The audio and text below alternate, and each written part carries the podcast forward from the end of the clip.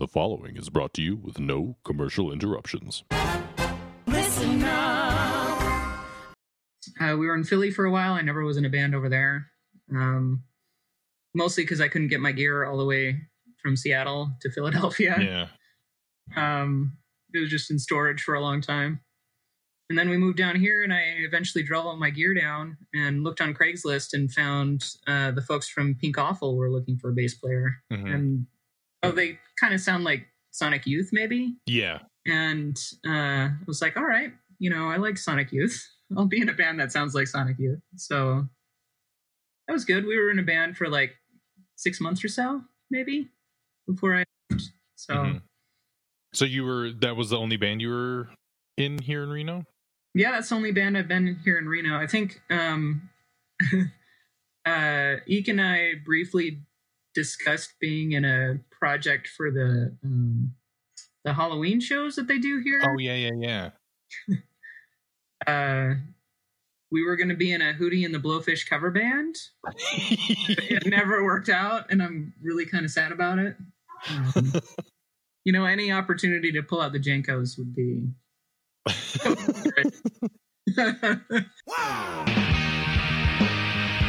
Welcome to season one, episode 15 of the Better Band Podcast, an all encompassing trip through the Pearl Jam catalog, hosted by Branden Palomo. Each episode, my guest and I go track by track through every album, soundtrack, and single to discover why you simply can't find a better band.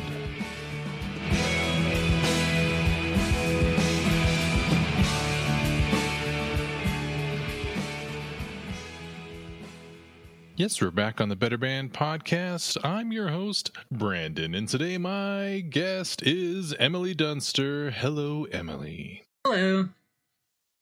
And today we're covering the quote unquote Alice in Chains cover? Question mark. It ain't like that Yeah, from the PJ Twenty soundtrack. I'd, I'd say it's a cover, you know, albeit a short one. Yeah, and then there's also the riff of the uh, other Alice in Chains song "Put You Down" at the end. Yeah. And uh but first before we uh before we start trying to talk about the song, I guess, uh Emily, when did you first hear of Pearl Jam? I, I think I first heard of Pearl Jam. Yeah, I was probably maybe 11 or 12, uh, living in a tiny suburb of Seattle, Monroe, Washington. And, you know, I was in that awkward transition period between childhood and teenagerhood, like riding A tween. Yes, exactly. Riding bikes with the neighbor kids, which we only really had one neighbor because we lived in the middle of the woods Mhm. and they were much younger than me. But I remember having this little like mm-hmm. radio that like strapped to the handlebars of my bicycle and listening listening to KUBE 93 Cool. which at the time was like a mixture of like 90s hip hop and also 90s alternative. So they had like TLC, but also Nirvana. and I remember hearing, I, I think Nirvana was the first band I heard there. I was like, oh, this is really good, you know. Also, like Ace of Base. I was super into Ace of Base but um, I do remember hearing Pearl Jam on it too, you know, and thinking, oh, that's you know, that's good. I don't, I don't know why Ace of Base was in there. Is one of those things that I was like, now this is, this is some good stuff. But you know, twelve year old me, I don't know. yeah, we we moved actually. I guess technically at that time we were living in Snohomish, Washington. Snohomish and Monroe are kind of right next to each other. Snohomish, I would say, is like Eagleton, and Monroe is like Pawnee. So we were living in Snohomish, and then we moved like less than a mile down the road, and all of a sudden we were in Monroe in a different school district. And that was kind of like the real transition into being a teenager, because I was all of a sudden, in, you know, kind of in later middle school, and um, had different friends, you know, that weren't into building forts anymore. They were more into music. And I remember like the first album I ever bought was Nirvana's Bleach, but like the second and third album were like Green Day's Kerplunk. And then I'm pretty sure the third album I bought was Pearl Jam Versus. Like, it was definitely in the top 10. I don't know, I believe the first album I ever bought, but I remember kind of thinking, like, this doesn't sound like Smells Like Teen Spirit. like maybe it's a different band name. Maybe it's that other band that's called Yeah. Nirvana. Is this an, a different Nirvana? Yeah, because there is a di- there was a different Nirvana back then. I think that they were Yeah, there was, yeah from the eighties, I think, or something like that, or seventies maybe. Yeah. Like I I feel like it was like a late hippie band Mhm. maybe even. It's just because of the name, I'm not sure. Yeah, I remember here in Reno about that time, the uh the top forty station would be playing, you know, all that's you know MC Hammer and TLC, all that stuff, and then Nirvana and Pearl Jam too. That was back in the K KWNZ for all the uh, Reno listeners out there back in the day. Yeah, I kind of wonder uh, if KUBE 93 is still a thing up in Seattle. It probably is. I bet they play slightly different things other than Nirvana and TLC now, but who knows? Maybe they're a, an Alice or a Bob or something like that now. Right.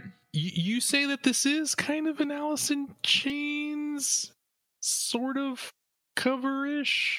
Well, you, yeah, I'd, I'd say it's an Alice in Chains. You know, close. Enough. Close enough. Yeah, I'd say it's close enough. What, what what is your? Uh, do you have a a relationship or memories about Alice in Chains then from that time?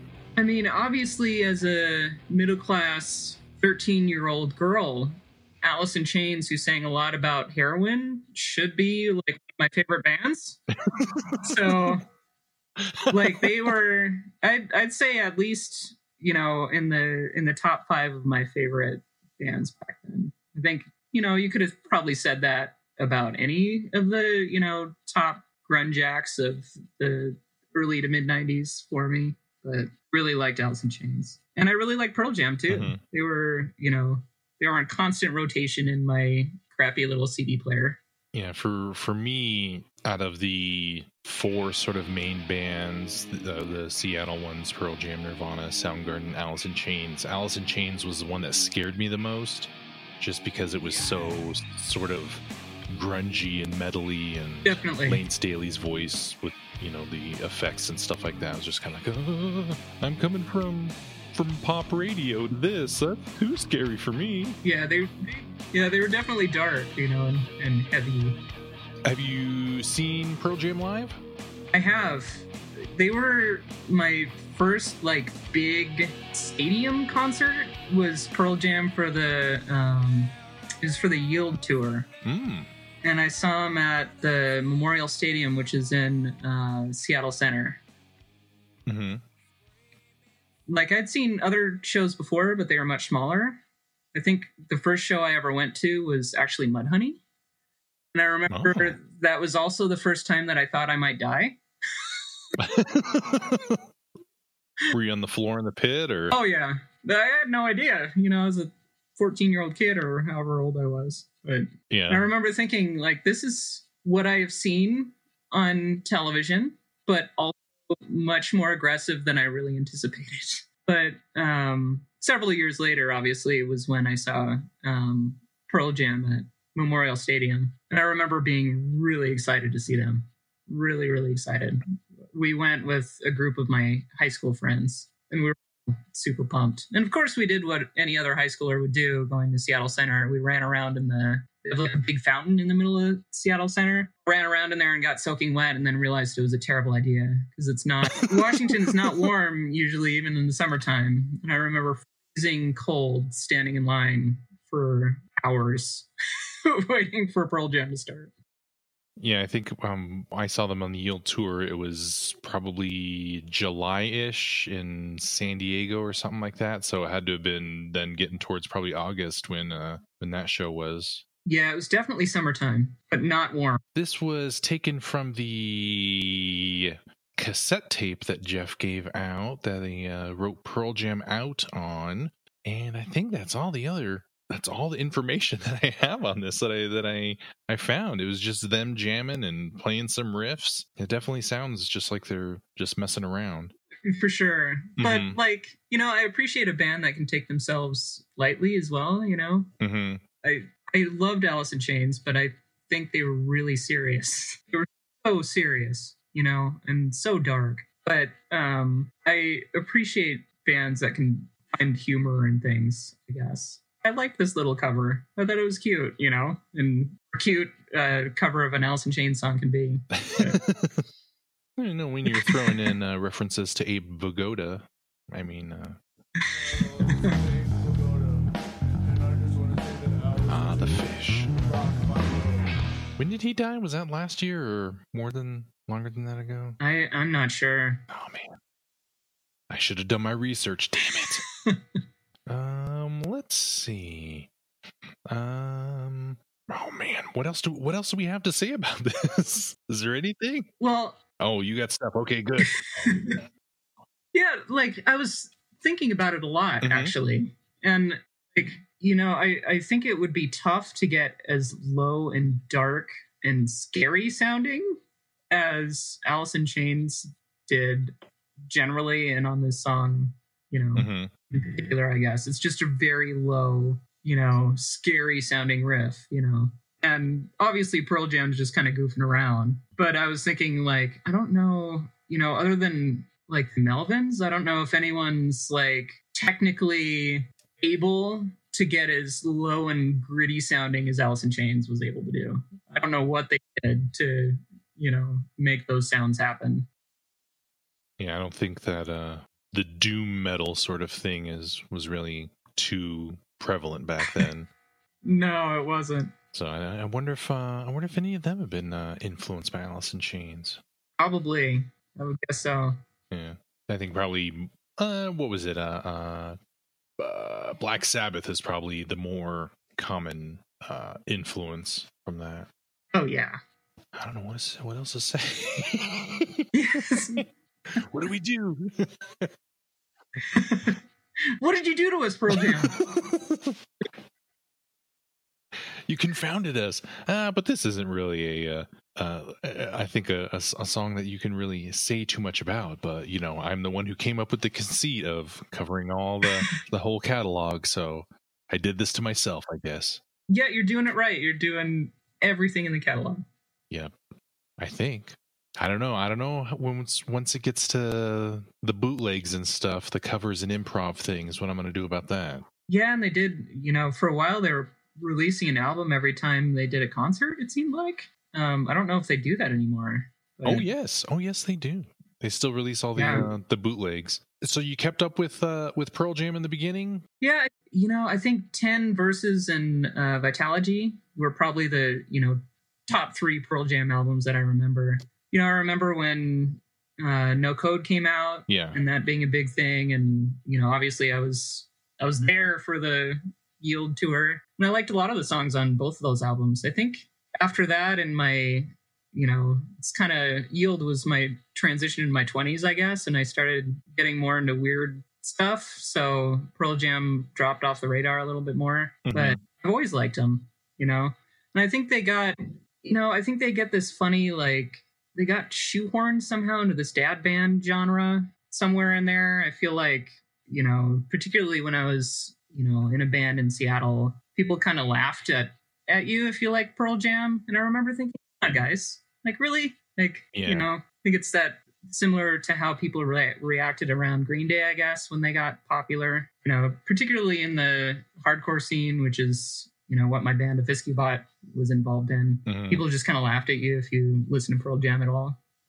I always did. yeah. They were, I think, the more sort of accessible out of the out of the bands, Right, and exactly. so they're kind of like, ah, it's not it's not cool. It's it's Yeah. easy to hear them played like on pop radio or something like that. Whereas Nirvana is a little bit too punk, and Alice in Chains is too scary, and Soundgarden is too yep. weird metally. Yep. Too many metal riffs. We can't do that. Yeah, that's that's that's how I always felt saying it's like, oh, you know, Pearl Jam's my favorite band. It's like, uh, Yeah. I don't really want to tell anybody because people are kind of like, what Pearl Jam? They're still around. They're still releasing albums. They're still touring. It's like, yeah, man. Right. when I wear a. Pearl Jam shirt out in the open, that's always the first thing that people say. People would say, "It's like, oh, Pearl Jam. What? They're still a band." Yeah, of course. Come on. But like our generation's Rolling Stones, man, they're gonna be around forever. Yeah. Let's just hope there's no hip breaking or uh, anything like that in the future. Yeah. Although I think we're unfortunately we're getting old enough now that I feel like, you know, I don't know, Eddie Vedder might be coming up on that awkward hip break, you know, age where we gotta watch out for his hips. I don't think he's in his 60s yet. I don't think he's. Yeah, he's probably in his late he's gotta be in his late fifties though, right? Yeah, I think so. Maybe mid. Maybe mid fifties. It's looming ominously close. Oh, damn it! Damn, getting older. Oh oh I know. I think too with with just the the age and them being around for so long that the the the dad rock sort of label I think sort of fits them though at, least now I mean you have you know Foo Fighters too which I think is firmly sort of in that category just because you know the people who listened to them when they were younger you know having kids now so it's like oh you know this is dad music and I know I not necessarily make but I've have had Pearl Jam on with my kid around and she's like, Yeah, let's listen to Pearl Jam. It's like, Oh, cool. It's like, I want to be in a band called Girl Jam. It's like, Oh, awesome. be an all girl Pearl Jam cover band. That would be awesome. That's great. Yeah, I think they I think they fit that label okay. I think, you know, they have kids. So to accept we're the the age of parents now. and there's not there's not too many young people who are discovering them, but there are there are younger people who are finding them. It's it's usually through their parents and stuff. I've talked to to people and heard other people talking to them. It's like, oh yeah, my my parents played. It was like, oh, kind of cool. It's like, oh wow, passing the torch. Yeah, I remember listening to a lot of uh he lo- listened to a lot of John Prine, so I guess it's like now it's like this is like us giving John Prine to you kids. It's Pearl Yeah, except there you have uh, songs about getting out of my fucking face. Jam. well, and like I I guess I listen to a lot of stuff like I listen to the Jesus Lizard too, like but you wouldn't say they're a dad band, would you? Uh, yeah, no, I, I think I think it is more cor- sort of like like the accessible style. You know, it, it Right. I think there's yeah, I think there's got to be a certain accessibility around it, you know. yeah. I mean, like, David Yow like, just uh, um, can't fit there. Yeah, Sonic Youth, I don't think is No. that at all. Although they're kind of like the jam band of our generation, right? So Who Pearl Jam? no, um Sonic Youth. Uh, Like, like jam band, like you know? Grateful Dead and Phish, or Yeah. uh, Yeah, like maybe they're the like Grateful Dead equivalent. no? I think that's that's definitely uh, Dave Matthews Band. Oh, yeah. Yeah. Yeah, but you know, Sonic Youth isn't around anymore either, so No, they're not. I think that's something that you know a kid would find in a, a parent's record CD collection and would put it on and be like, "What the heck is this?" and would kind of be the weird, eye-opening. Oh yeah, I'll listen to this because nobody else listens to it, and it's all just crazy. Is he playing his guitar with a pencil? sort of like the uh, the Frank Zappa maybe of our generation. Ah, I like that. But this is a Pearl Jam podcast. Damn it! That works better, I think. No talking about those other bands.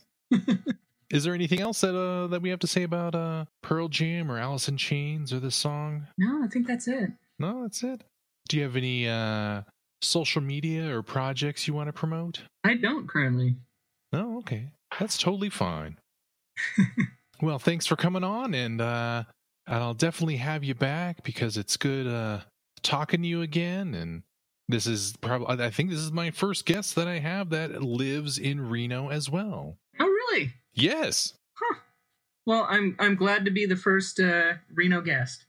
and you certainly I, I i wouldn't say won't be the last but you never know You never know.